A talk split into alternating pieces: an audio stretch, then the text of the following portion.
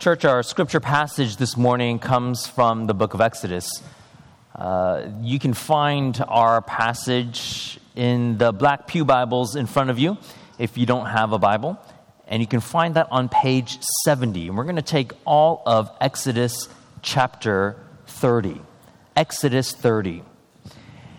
And chapter 30 is actually a semi significant, well, we would say all of God's word is significant, but it's significant in the sense that it begins to wrap up this long section that we've seen thus far in Exodus about the tabernacle and the building of the tabernacle and the priests serving in the tabernacle. Since chapter 25, through these very long chapters that we've gone through, God has been directing Moses to how to build this tabernacle and how he wants to be worshiped. Now, just to refresh your memory, I have a picture of that tabernacle up on screen for you. Uh, you can, rem- if you have been with us at all for these past couple, I don't know, months, weeks, whatever that we've taken to go through these uh, these uh, passages, we remember that there's a tabernacle with a courtyard. And upon entering into that tabernacle, the first thing you would see as a worshiper is that you would see this bronze altar for sacrifices. Further in would be the tent of meeting, which measured 45 feet long by 15 feet wide and 15 feet high. And this, this tent of meeting is essentially a two, two room tent. Uh, the first room, the outer room, uh, was a room containing a table and also a lamp, a table for the bread and also a lamp. Separating the outer room from the inner room was a curtain with images of a cherubim, of cherubim, woven on it, and in the inner room is the Holy of Holies, where they would place the Ark of the Covenant, the mercy seat of God. And as we've been going through Exodus, we've seen chapters 28 and 29 address the people who are to work in the tabernacle, the priests, and how they were to be dressed, how they were to be ordained. And all these instructions are given because God is a very different God from all the other gods in the world, in that God is making his dwelling place among Israel, among his people. See, God wasn't content to simply bring them and rescue them out of Egypt. No, God's intent is to not only bring them out, but that he, the people might worship him and might dwell with him. And as we get to Exodus 30, God provides further instructions. As you kind of take a look in your Bibles, you're going to see different, maybe subheadings there by the editors about an altar of basin, a census tax, uh, uh, you know, uh, a wash basin, an altar of incense, I'm sorry, and as well as anointing oil and incense. Now, as we get to chapter 30, uh, chapter 30 kind of puzzles some scholars of the Bible uh, because of its placement. Uh, chapters 25 through 27 dealt with construction and the furniture of the tabernacle. Chapters 28 and 29 talked about the priests. And now, chapter 30 takes us again to furnishings within the tabernacle, and scholars are wondering what's going on here? Why are we back to furnishings and basins and all these other things? And so, some scholars simply consider this to be a passage of leftovers. It's kind of a way of Moses saying, Oh, by the way, there's all these other things that, you know, I got to tell you about when it comes to the tabernacle. But I want to suggest to you that there is a definite logic to this placement. And that logic is this once the tabernacle has been set up, once the altar, burnt, the, the bronze altar, is ready for sacrifices, here we have an altar of incense and a census and washing and oil, all part of the worship that would happen for the people of God. All of these items that come next involve both priests and the people of God. Furthermore, as we see in chapter 30, as I hope we see this morning in chapter 30, that God wants to leave two reminders for his people. Two reminders for his people as they uh, are instructed in building this tabernacle. And we'll get to those two reminders after we take some time to simply walk through our passage. So, as we've been kind of doing over the past couple weeks, I'm just going to walk us through our passage and making some comments, and then we'll wrap up with two reminders from the Lord. First is the altar of incense in verses 1 through 10. If you can follow along with me in Exodus 30, it says, You shall make an altar on which to burn incense. You shall make it of acacia wood. A cubit shall be its length, and a cubit its breadth. It shall be square, and two cubits shall be its height. Its horns shall be of one piece. With it you shall overlay it with pure gold, its top around its sides and its horns, and you shall make a molding of gold around it. And you shall make two golden rings for it under its molding on two opposite sides of it. You shall make them, and they shall be holders for poles with which to carry it. You shall make the poles of acacia wood and overlay them with gold. And you shall put it in front of the veil that is above the, tar- the ark of the testimony, in front of the mercy seat that is, above, that is above the testimony, where I, shall, I will meet with you. And Aaron shall burn fragrant incense on it Every morning when he dresses the lamps, he shall burn it. And when Aaron sets up the lamps at twilight, he shall burn it, a regular incense offering before the Lord throughout your generations. You shall not offer unauthorized incense on it, or a burnt offering, or a grain offering. You shall not pour, you shall not pour a drink offering on it. Aaron shall make atonement on its horns once a year with the blood of the sin offering of atonement. He shall make atonement for it once in the year throughout your generations. It is most holy to the Lord. So, this is in the outer room of the tent. What you have is a table, you have a lamp, and you have a third item, which is going to be this altar of incense. Like other items inside the tabernacle, it is wood and overlaid with gold. Now you remember everything inside the tab- inside the tent is gold. Everything of the outside furniture is made of bronze. Its craftsmanship and design is, is pretty simple. It's not that big, it's 18 uh, inches uh, uh, square and about three feet high, so not very big. And it's very similar to the bronze altar in terms of that it has horns on it. Okay, it's just much smaller, and it's used exclusively for burning incense. Incense uh, material that, when burned, would make everything smell fragrant. Significantly, it's placed in front of the veil that separates the Ark of the Covenant from the rest of the tent. And Aaron must burn incense on it morning and evening. Morning and evening. Next, we have the census tax, which is not related to furniture, but certainly related to worship. Look at verses 11 through 16. The Lord said to Moses, When you take the census of the people of Israel, then each shall give a ransom for his life to the Lord when you number them, that there be no plague among them when you number them. Each one who is numbered in the census shall give this half a shekel according to the shekel of the sanctuary. The shekel is 20 gerahs. Half a shekel as an offering to the Lord. Everyone who is numbered in the census from 20 years old and upward shall give the Lord's offering. The rich shall not give more, and the poor shall not give less than the half shekel when you give the Lord's offering to make atonement for your lives. You shall take the atonement money from the people of Israel and shall give it for the service of the tent of meeting that I may bring the people of Israel to remembrance before the Lord so as to make atonement for your lives. So, very sorry to say, but taxes are biblical. And it's uh, not to worry though, it's, it is a flat tax that we have here. It's the same for everybody, half shekel for everyone. Now, it's important to note that half shekel is not actually a coin, it's, not a, uh, it's actually a weight. Um, and everyone who's to give it is to be 20 years old and upward from Israel. It doesn't say that it's only counting the men of Israel, but very likely it's only counting the men of Israel. The reason why is because if you look in the book of Numbers, it seems that there, it's very specific that a census is taken and only the men are counted. And in Numbers it says, from 20 years old and upward, all in Israel who are able to go to war. You and Aaron shall list them company by company. So it seems to be a census to uh, measure the amount of, of men who are able to go off to war. And everyone gives this half shekel.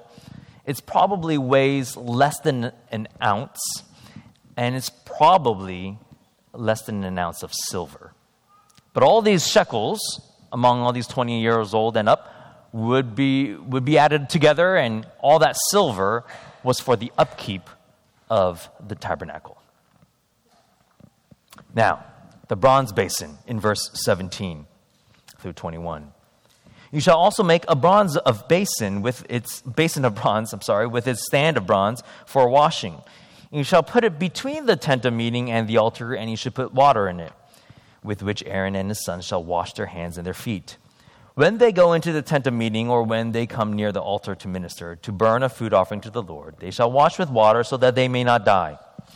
They shall wash their hands and their feet so that they may not die. It shall be a statute forever to them, even to him and to his offspring throughout their generations. The basin is the last piece of furniture in the tabernacle. It went in the courtyard between the altar of sacrifice and the tent itself. When we're, we're not given a lot of information about this basin, we're not given any d- dimensions about it. We can only assume that it's round and it's enough to hold enough water to wash the hands and feet of the priests that are working in the tabernacle.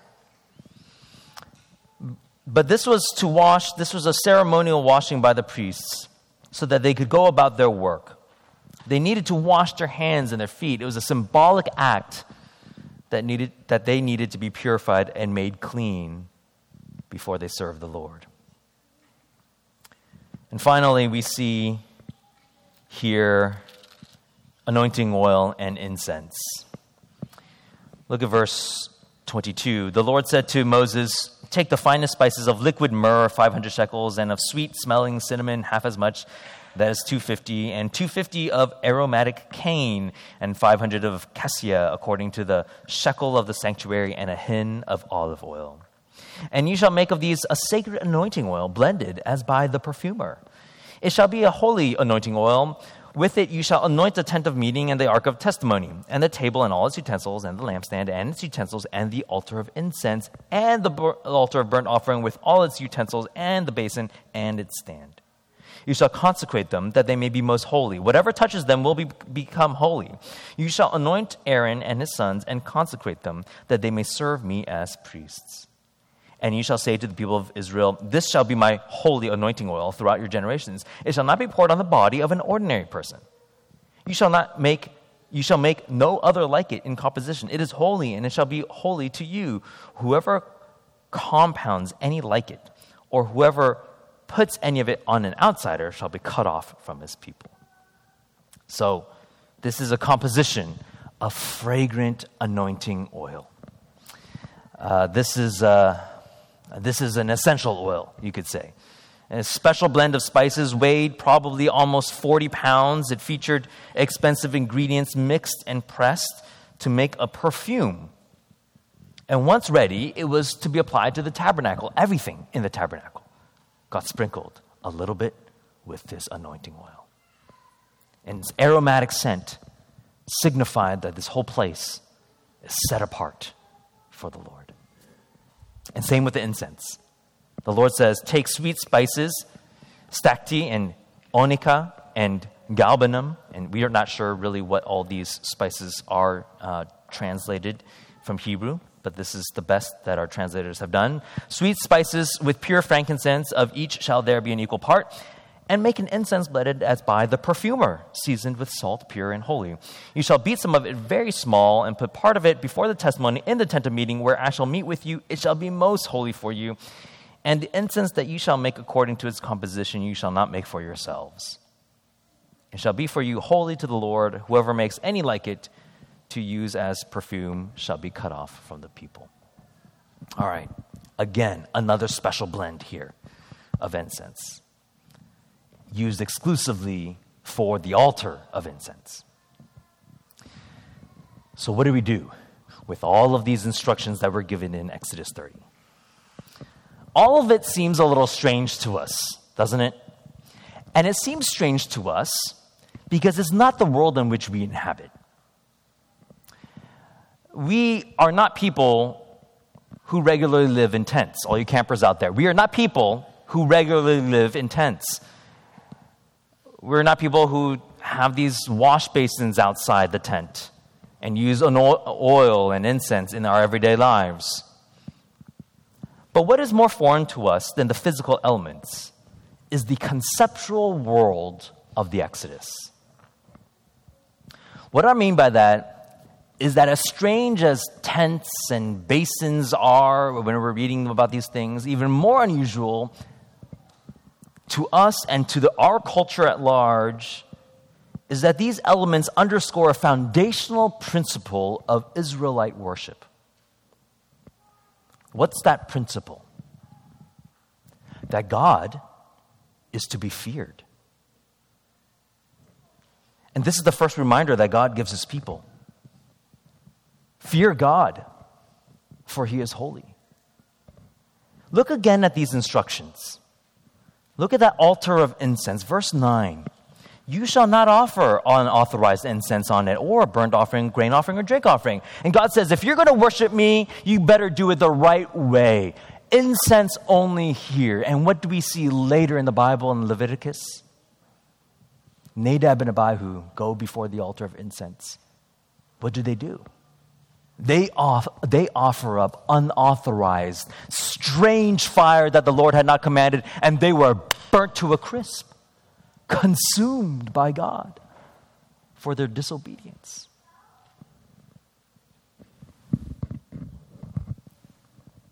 See the warning concerning the census tax, verse 12. When you perform the census, do it the right way. Give the half shekel, give the ransom price what does it say in verse 12? That there be no plague among them when you number them.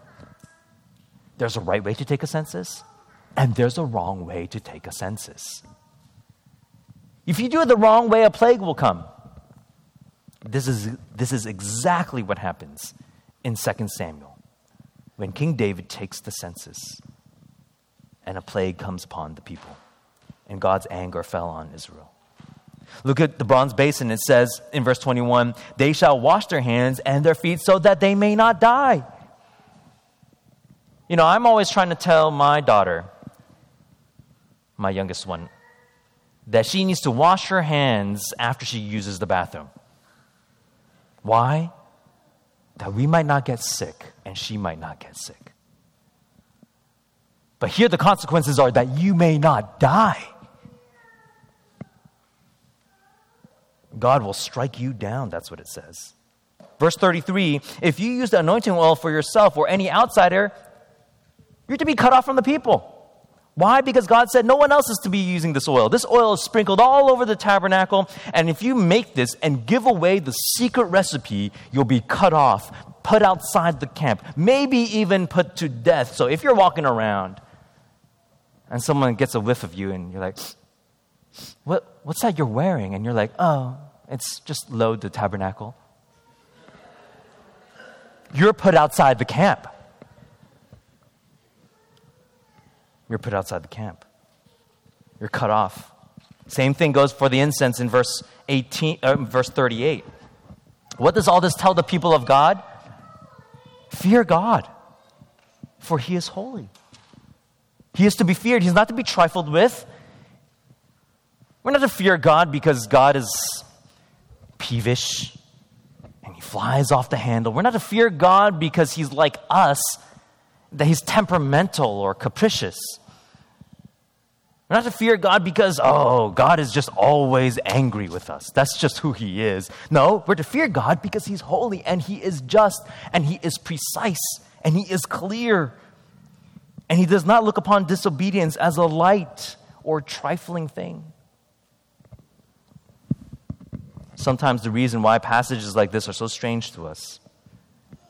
And we think God is overly specific, overly severe, is because we have no framework for the fear of God in our lives. Perhaps we become so familiar with God that we start to play fast and loose with the things of God, especially sometimes when it comes to the things of worship.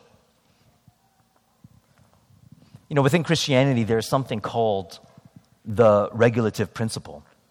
It says that the corporate worship of the church should be comprised of those elements that we can show to be appropriate from the Bible. Simply put, the principle says, let's worship God the way that He wants to be worshiped. And what we see from our passages this morning is that God absolutely cares about the way that He is worshiped, down to the way that we smell So we as a church make no apology here at Redeemer that we adhere to the regulative principle. We, do, we are not free to do whatever we want during worship. Rather, we must do what Scripture instructs and requires us to do. And at its heart, this principle is about freedom and not restriction. It's a freedom to worship a holy God the way He has made clear. The regulative principle frees us from cultural captivity.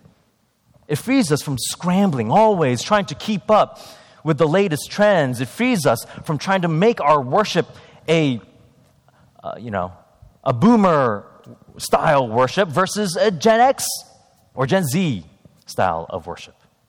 It frees us from making sure that we know the latest movies and are able to put them on screen for everyone. No, it frees us from that. And what's more, it frees us from constant battles over preferences.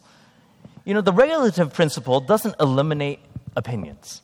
Every church is going to make a decision about style and what it's going to be like, um, maybe the tempo of the music, so this, you know, or, or whatever it might be. But let's take, for example, music.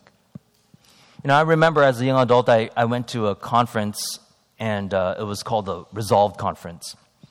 And the music was so good. It was really good. It was one of those where everyone was singing loud. It seemed like everyone's eyes were closed. It seemed like everyone was crying, you know. And I remember after the conference, I went back to my church, and uh, not this church, okay, so caveat, but we had a pianist and a, a mediocre vo- vocalist, uh, a slight, slightly offbeat drummer.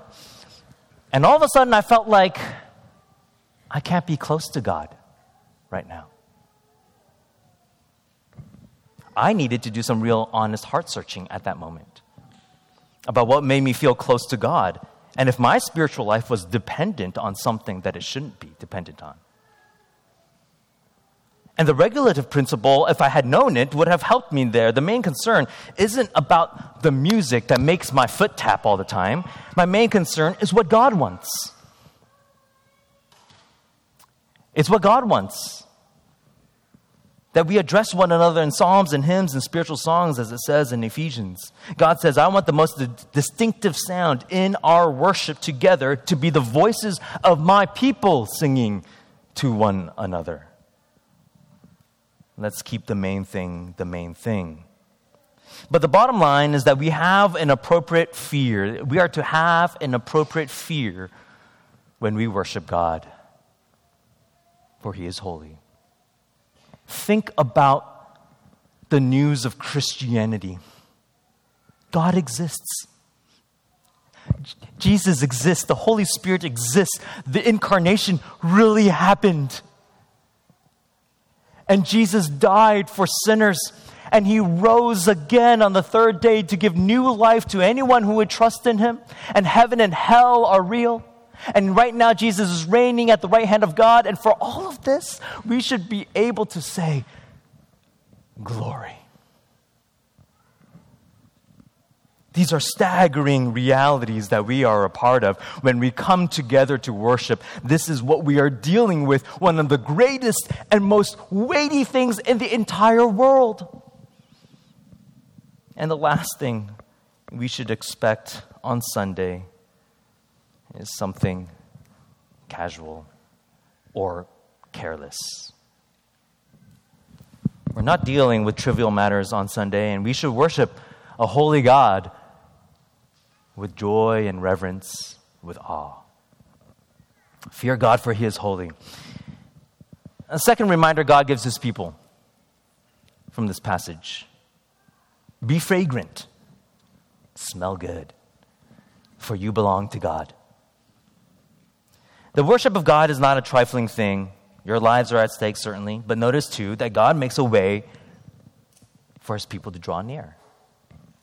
If you go back to the census tax in verse 12, you notice that each person gives a half shekel as a ransom for his life to the Lord. You're looking at that, you're like, what? And it's clearly here symbolic. The payment of this price does not atone for sin. You can't buy off God. God says in Isaiah, you come to me. There's a gift that I have for you, salvation, that you get without money, without price. Salvation and atonement comes only through blood, shed blood. Nevertheless, the ransom paid during the census is called an atonement money. And although it did not atone for the people's sins, it was a reminder that they belonged to God. It was a reminder that they belonged to God and not to themselves. It was a reminder they were bought with a price. Ransomed out of Egypt to make known the name of God. And this ransom finds its fulfillment with the coming of Jesus, who says that Jesus came to give his life as a ransom for many. It's why Paul says, You are not your own, for you were bought with a price.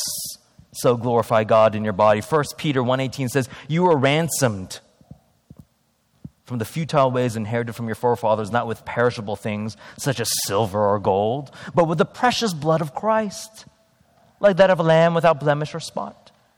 The greatest news in all the world is that the Son of God has paid the price for your condemnation and my condemnation the gospel of Jesus Christ that God offers to everyone who believes is that the death of his son is the payment for sin and guilt and condemnation. Ransomed to glorify God and washed too. You see that with the wash basin, with the bronze basin? Why are the priests required to wash? Haven't they already washed in their ordination ceremony? Yes, but they are continually washing as a sign of their sanctification. They need to continually be sanctified by God. And again, we find washing, as we just sung, to be what can wash away my sins.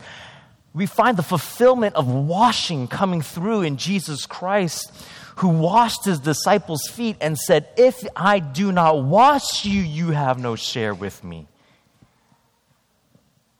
It's why the church in Corinth were all kinds of sinners. Paul says, But you were washed, you were sanctified, you were justified in the name of the Lord Jesus Christ and by the Spirit of our God.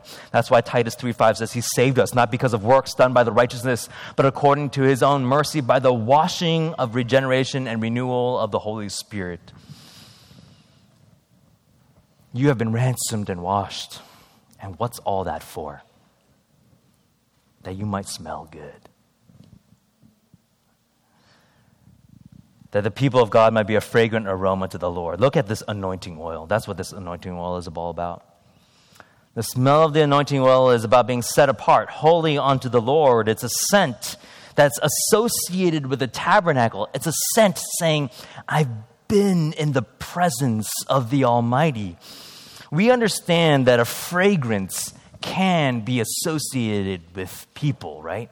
We understand that because you can purchase a lovely, which is a perfume, by Sarah Jessica Parker. You can smell like Sarah, Sarah Jessica Parker. If you don't know who that is, you can purchase a perfume by, called Cloud by Ariana Grande. And of course, you can always buy Jennifer Aniston by Jennifer Aniston. I'm sure all of you have memories of people that you associate with a smell. In our home, every time grandma and grandpa, grandpa come stay with us, they bring with us maybe what my son would call a pungent smell.